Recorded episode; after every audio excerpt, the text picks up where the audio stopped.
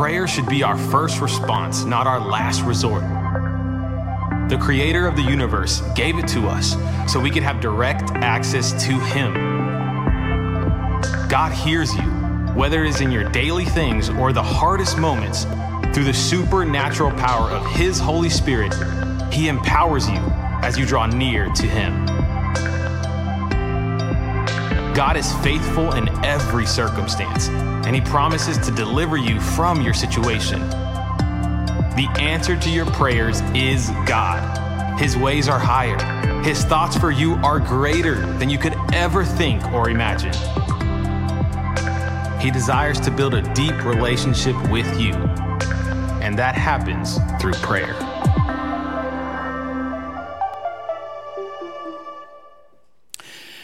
Good morning, everybody. Thank you so much for being here today. And all of you who are worshiping with us online, we welcome you to Sugar Creek this morning. Bruce Pandolfini may be a name that you don't recognize. I sure didn't recognize it. But it turns out that he is one of the greatest chess coaches in all of the country. Chess coaches. How many of you play chess? Would you raise your hand? A bunch of you do. I do too. I love it. He is one of the great chess coaches in the country. And here's what he said He said, My lessons consist of a lot of silence. If I do ask a question and I don't get the right answer, I'll rephrase the question and wait, but I never give the answer. Even when there are long periods of silence, some of the most effective communications between student and teacher in chess takes place during silent periods.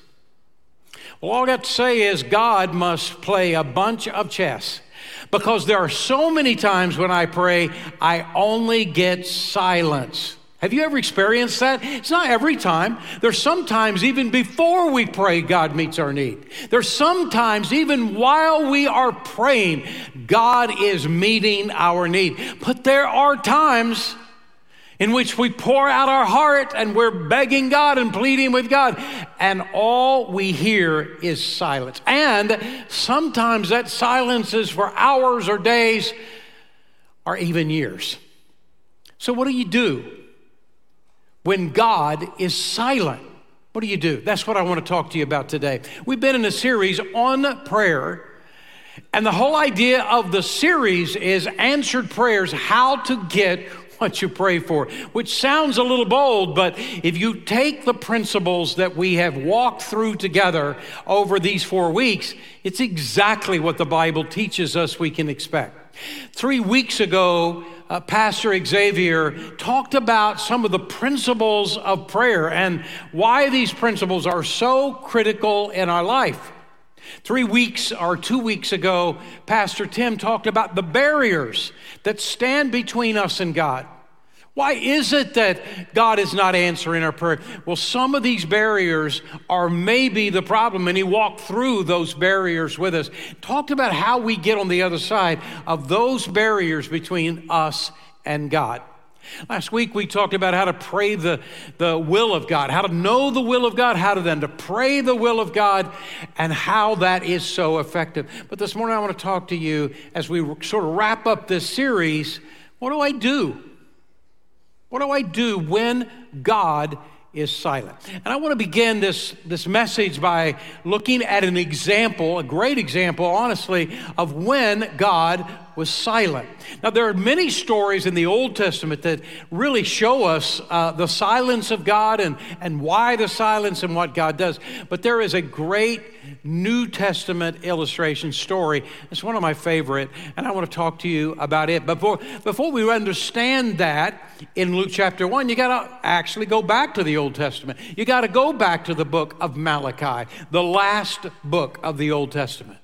And God gives the last prophecy about the coming of Jesus, the coming of the Messiah. And in that prophecy, he says that, that my son is coming, I, the Messiah is coming, he's coming to liberate. But, but, but when he comes, or right as he comes, or just before he comes, there is another prophet who will come. And this prophet will get my people ready for the coming of Jesus. Well, that prophet that he was talking about, we know now is John the Baptist. And after God gives that word, John the Baptist is coming, God is silent for 400 years. I got to tell you, when I read the Bible and I really take seriously the timelines in which you, it is amazing how slow God is. He's got plenty of time. He's no in no rush. It really helps you better understand how God moves, why he moves, when he moves. And sometimes God is very silent. 400 years. There's no more word about the Messiah for 400 years. And then suddenly it comes. There is a, a husband and a wife that begins the whole process. His name is Zachariah, her name is Elizabeth. So let's take a look at the story. It's found in Luke chapter 1, beginning in verse 5, verse 5 and 6. And in the time of Herod, king of Judea, there was a priest named Zacharias who belonged to the priestly division of Abijah. His wife Elizabeth was also a descendant of Aaron. And both of them were upright in the sight of God, observing all the Lord's commandments and, and regulations blamelessly. They were living for God. They were walking the walk. That's what he's talking about. It didn't mean they were sinlessly perfect, but it does mean they were deeply serious about God. Zechariah is a name that means God remembers. And Elizabeth is a name that means my God is faithful. And that's really what happens in this story. These two are living for God. They love God. They're walking with God, but they are in deep pain in their life. Sometimes people feel like, well, if I really live for God and do what God wants, I'm never going to go through hurtful times. I'm never going to go through hard times. I'm never going to go through pain. But here are two people going through a deep pain. They can't have a baby, they can't have a child and they are so sorrowful. Look at what it says in verse 7 But they had no children because Elizabeth was barren, and they were both well along in years, which is just a kind way of saying they're too old now. They know it's too late. I mean, there was a period of time in which maybe there was an open window, but the window is now closed, and there is no more opportunity. They are too old, both of them, to have children. Even though both of them are too old to have children, they're not bitter at God. God didn't come through the way they wanted. They prayed, they asked God, they pled, and God said, didn't, God didn't say anything. He was silent and and nothing happened, and yet they are not bitter. They're still faithful, still living for God. Now, Zechariah is a priest, and in the temple there, there was this rotation for priests to be able to go and serve in the temple. It was a great honor, you can imagine. And there were two rooms in the temple. One was the Holy of Holies, but only one person could go into the Holy of Holies. That's the high priest, and only one time a year, because this was the place where the Shekinah glory of God abode. There was a second room called the Holy Place where the, the priests would go in and rotate in and they would serve the Lord and they would minister on the behalf of the people in the holy place. And this is where Zechariah is when this story happens. And suddenly, while he's in this holy place, an angel appears to him. We don't know what form, we don't know what, what happened exactly, how the angel looked, but we know that Zechariah is scared to death. So take a look at what happens in Luke chapter 1, verse 12 and 13. When Zechariah saw him, he was startled and was gripped with fear. But the angel said to him, You don't have to be afraid, Zechariah. Your prayer has been heard. Your wife Elizabeth will bear you a son, and you will give him the name John.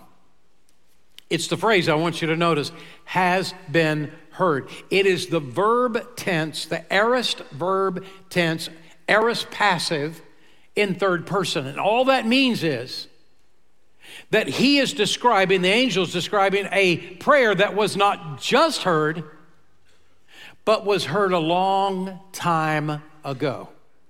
When Zechariah is in the temple, he's not praying for a kid.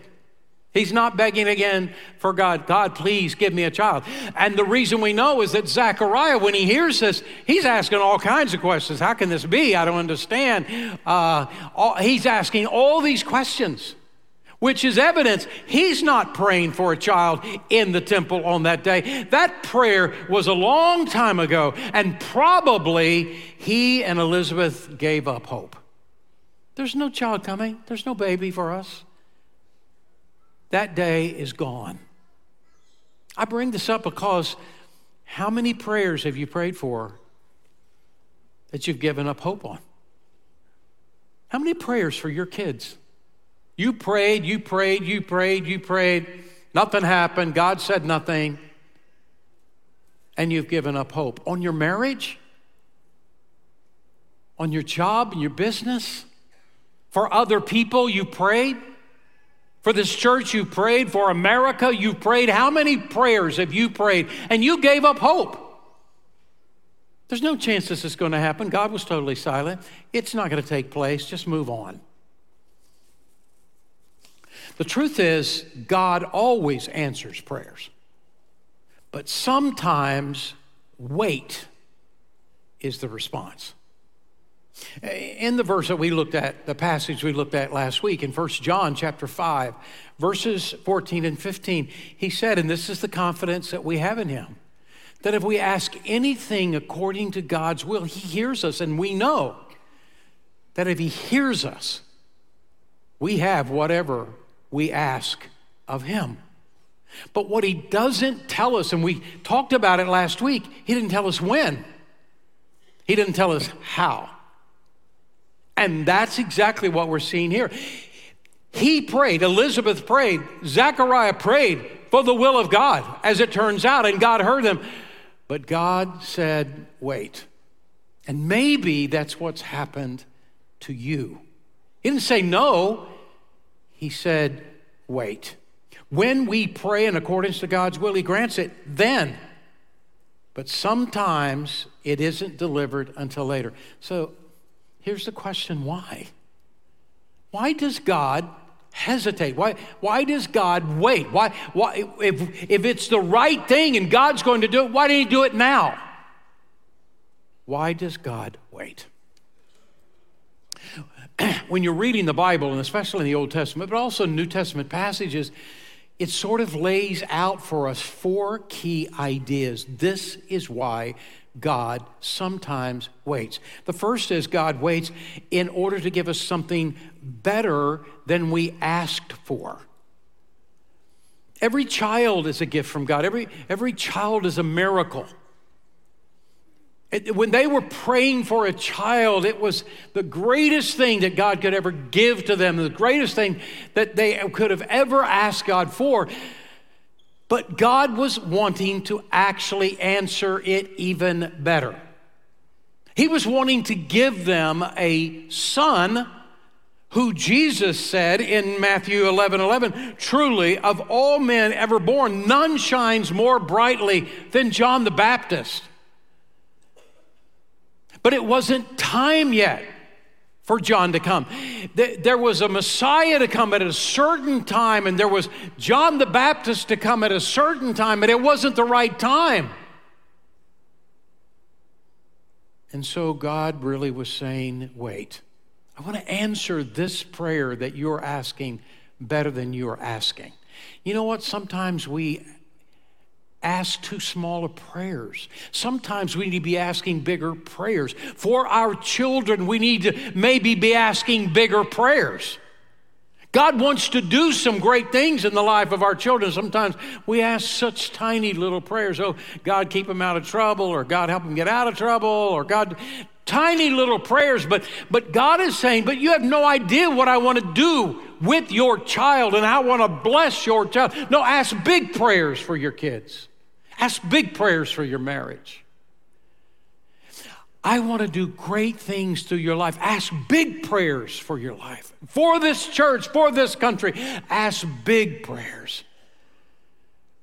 Ask me for something greater than you would have imagined.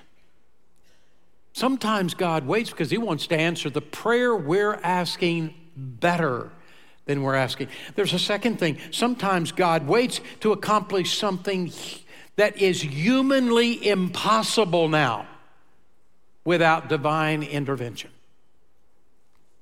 There are times in which God gives to us a, goal, a, a, vision of maybe something in our life, some, some promise that He gives to us, some dream of our heart. And then, after he gives it to us, what does he do? Sometimes he then kills the vision. Does this make any sense to you? God gives you a vision for something that you're sure this is God's will, and then he kills the vision. And sometimes double kills it to the point there's no way for it to happen now. And then God supernaturally intercedes.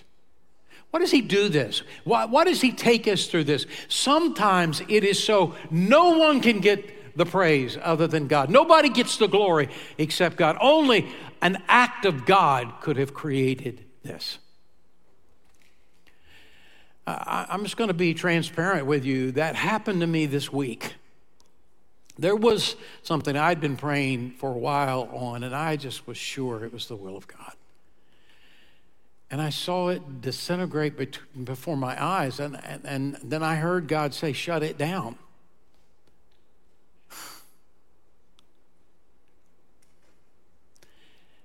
I don't know that it shut down forever. I do know now it is. Gave me a vision, then took it away. And the reason I'm telling, I'm not going to share with you, this is something personal, but the reason I, I'm mentioning this is because that may be where some of you are right now. It may be what happened to you this week or last week or where you are, you were sure God wanted this. There was a particular thing you knew God wanted to do in your life, and then all of a sudden it's gone. What do I do with this, Mark? What, how do I understand this? Sometimes God gives us a dream and a vision and then takes it away until only God can do it. So here's what I'm saying to you don't give up on that dream. Don't give up on that vision, even though it looks like it cannot possibly happen. Not now. You don't know what God's going to do. Here's what the Bible says in Second Chronicles chapter 16 and verse 9. For the eyes of the Lord wander to and fro throughout all the land to show himself strong on the behalf of that person whose heart in the King James Version is perfect toward God. In the NIV, that person whose heart is loyal to God. God is looking for those that he could trust to do some powerful thing in your life. Because when you go through those moments in your life where you're just sure this is God's will, you, you're sure you heard the voice of God, and then it's totally removed from you. You don't become embittered, you don't become resentful, you're not mad at God. Your heart is loyal to Him. God, I don't understand, I don't know why it's happened, but I trust you. I trust you. And it's these days that we are to wait on the Lord, wait on God to do what we cannot do, only God can do a miracle of God. Sometimes God waits so that He can do something in our life that takes an absolute miracle. It takes the hand of God in our life. Third of all, too, sometimes God waits to complete the purpose that He has in the problem. And here's what I mean there are times in which there is something God wants to do in your life and my life, and it, He wants to answer that prayer. It's something great, it's something wonderful. But the problem is, is that there's some things in our life that aren't right. He's been trying to get our attention. He's been telling us to repent of this. He has been saying to us this is wrong. He's been saying to us, get this right. No, no, no, no. God, I will not do it. And so God says, I tell you what I'm going to do. I'm going to let you have this issue this, this, this blessing from me, but not now. I am going to let this create a pressure in your life. And a pressure and a pressure to grow and grow until you get serious with me about some things in your life that are wrong that I keep whispering in your heart, but you keep ignoring. It's part of what, quite honestly, Tim was talking about a few weeks ago the barriers. God hears us, but He says, No, until you get this issue right in your heart, until you repent of this particular thing in your life, I'm going to hold it back. I'm going to let it create pressure until you get serious with me. One of those things has to do with our personal relationships with others. Sometimes, when we are struggling with somebody that has hurt us, who's wounded us, been mean to us, or has said things to us, and we are struggling with it, and we're angry about it, maybe, maybe embittered about it, maybe even hate. And we think to ourselves, and he, as God says, I want you to forgive this person, we think to ourselves, I'm not going to forgive that person. If I forgive that person, it takes them off the hook. I'm not going to do it. It doesn't actually take them off the hook, it takes you off the hook. When you and I are embittered against another person, even to the point of hatred, but not even, it doesn't have to be to that point, but we are embittered against somebody else, the person we're hurting is ourselves. They don't even think of it anymore, they don't even care. We are the one who is hurting ourselves with our bitterness. God is saying, I want to relieve you. I want to take this off of you. Don't you worry about the other person. I will deal with that person. That's what he says in Romans chapter 12. I will deal with that person. Would you just hand them to me? You're not taking them off the hook, you're handing them to me. I will deal with them. What you're doing is relieving your own self because the more you are embittered, the deeper you actually are inflicting a wound inside you. And I'm coming to you, God is saying to you, I'm coming to you, I'm saying, let it go. Let it go. I'll deal with it, I'll handle it. Let it go. And until we do, I will let it be a pressure until, and not give you until you conform in obedience to me. There is another thing he says, by the way, in Romans 8 28 says he'll use everything for our good. And he is using this problem and issue for our good because we love him and because we're the called according to his purpose. And one of the ways he's using it is to get our attention. There's a fourth reason that God waits. Sometimes he, le- he waits to allow us to see and to realize how important the request is to us. I'm not saying that God is waiting to see how important the issue is to us because God already knows. I'm saying He's giving us a chance to see how important the issue is to us. Because how many times do we pray? And it's just, we pray, we don't even remember what we prayed five minutes ago. It's not important to us. Sometimes He allows us, He waits to allow us time to see how important this issue is to us. It is by passion that God responds, not by passivity. And God lets us live with it for a while holds back for a while. How important really is this? This request in your life.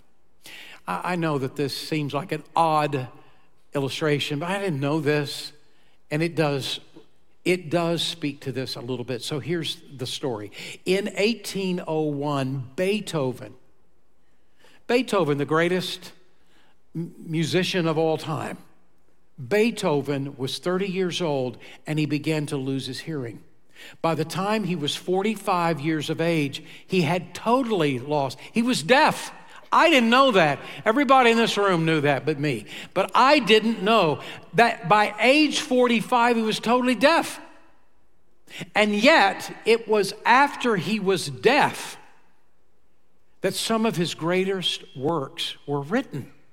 How's that possible? He never even could hear it. And yet, some of his greatest works. It was only when Beethoven couldn't hear the world around him that he was most able to hear the beauty of music in the silence of his mind. And that's not just some great statement, it's reality. It's what actually happened to him. And so I want you to think about this for a moment. Sometimes we can't hear God because we're hearing the voices of everybody else around us. Oh, do this, go there. This is the right thing. Sometimes we can't hear God because all we hear is everybody else's opinion. And sometimes what we need to do is get away from everybody else, go to God, and actually hear His voice. When we can't hear all the noise of the world, how important is this request in your life? So, what do you do?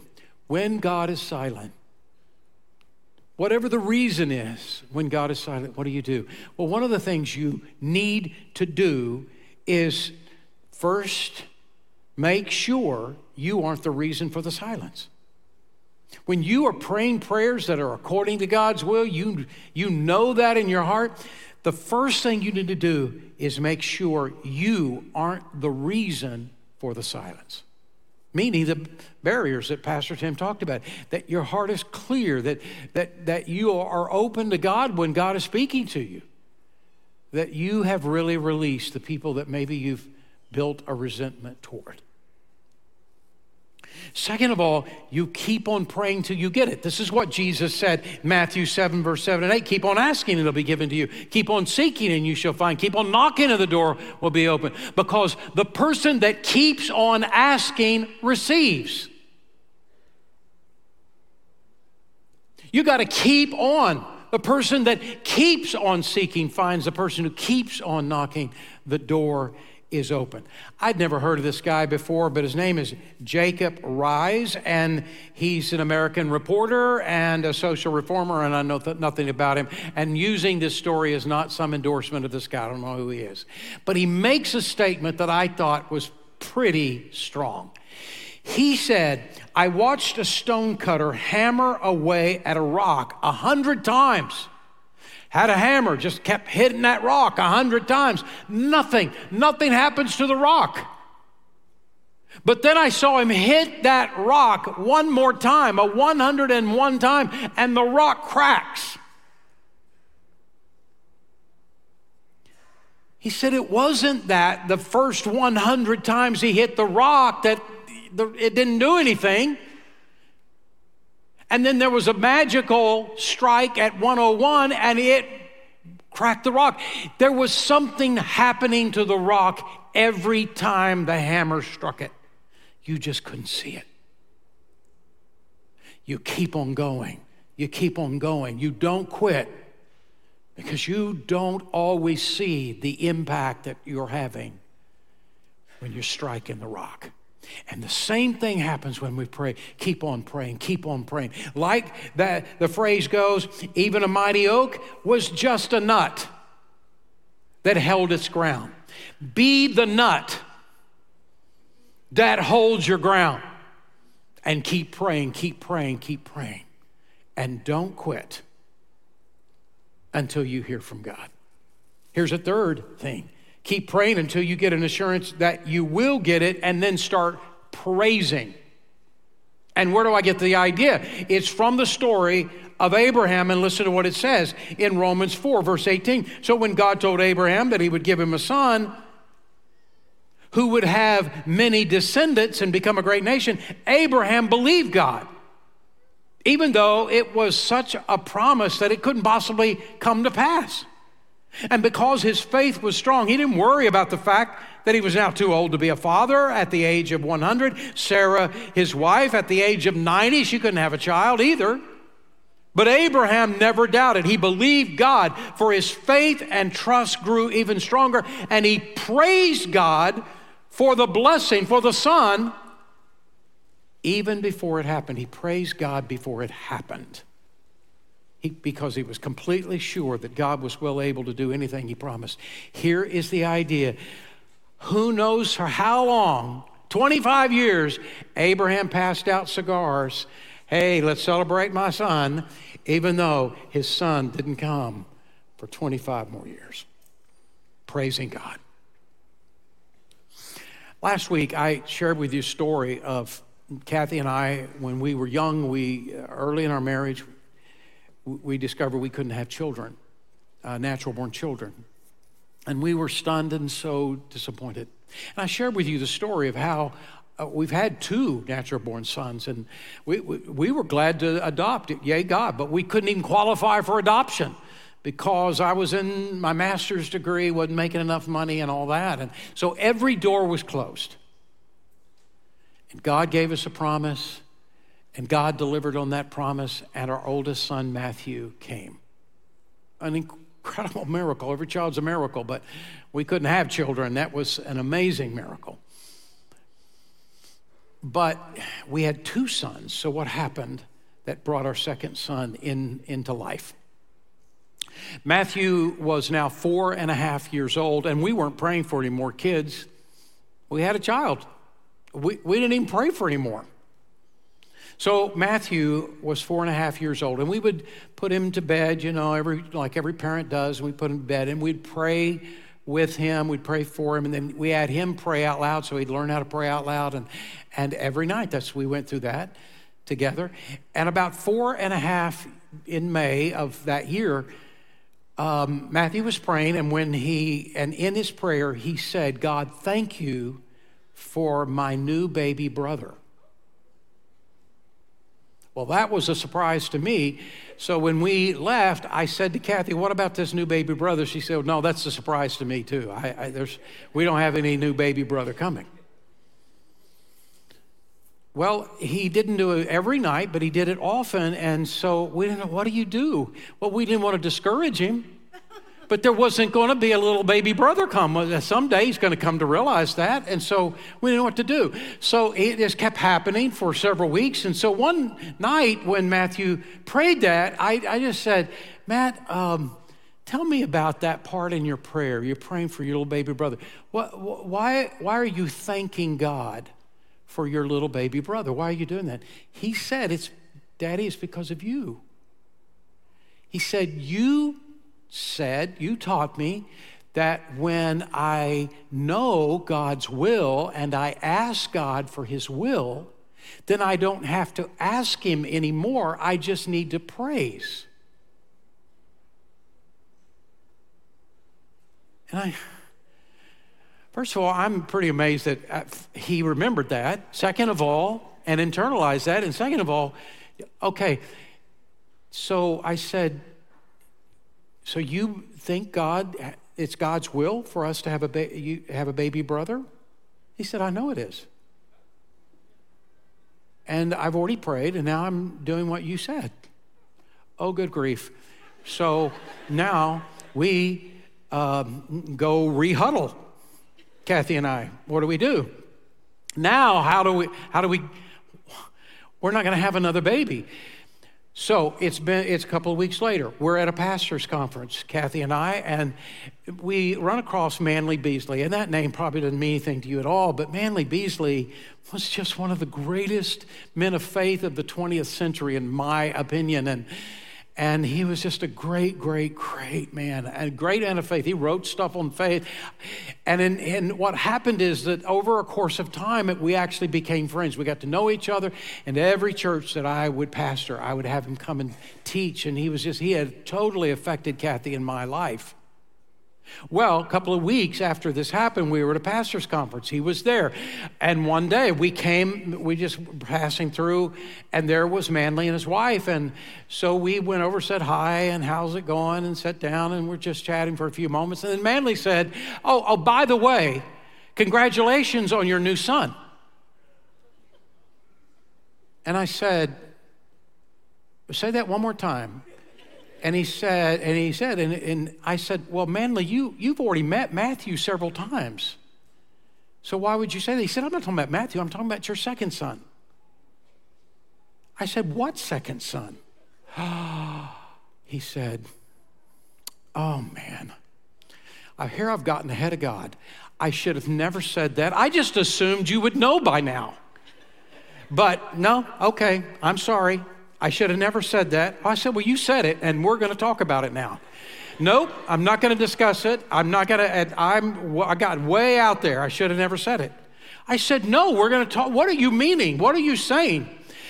Well, we argued for a few seconds, a few minutes, it seemed like. And then I said, Well, by the way, Matthew keeps praying this prayer.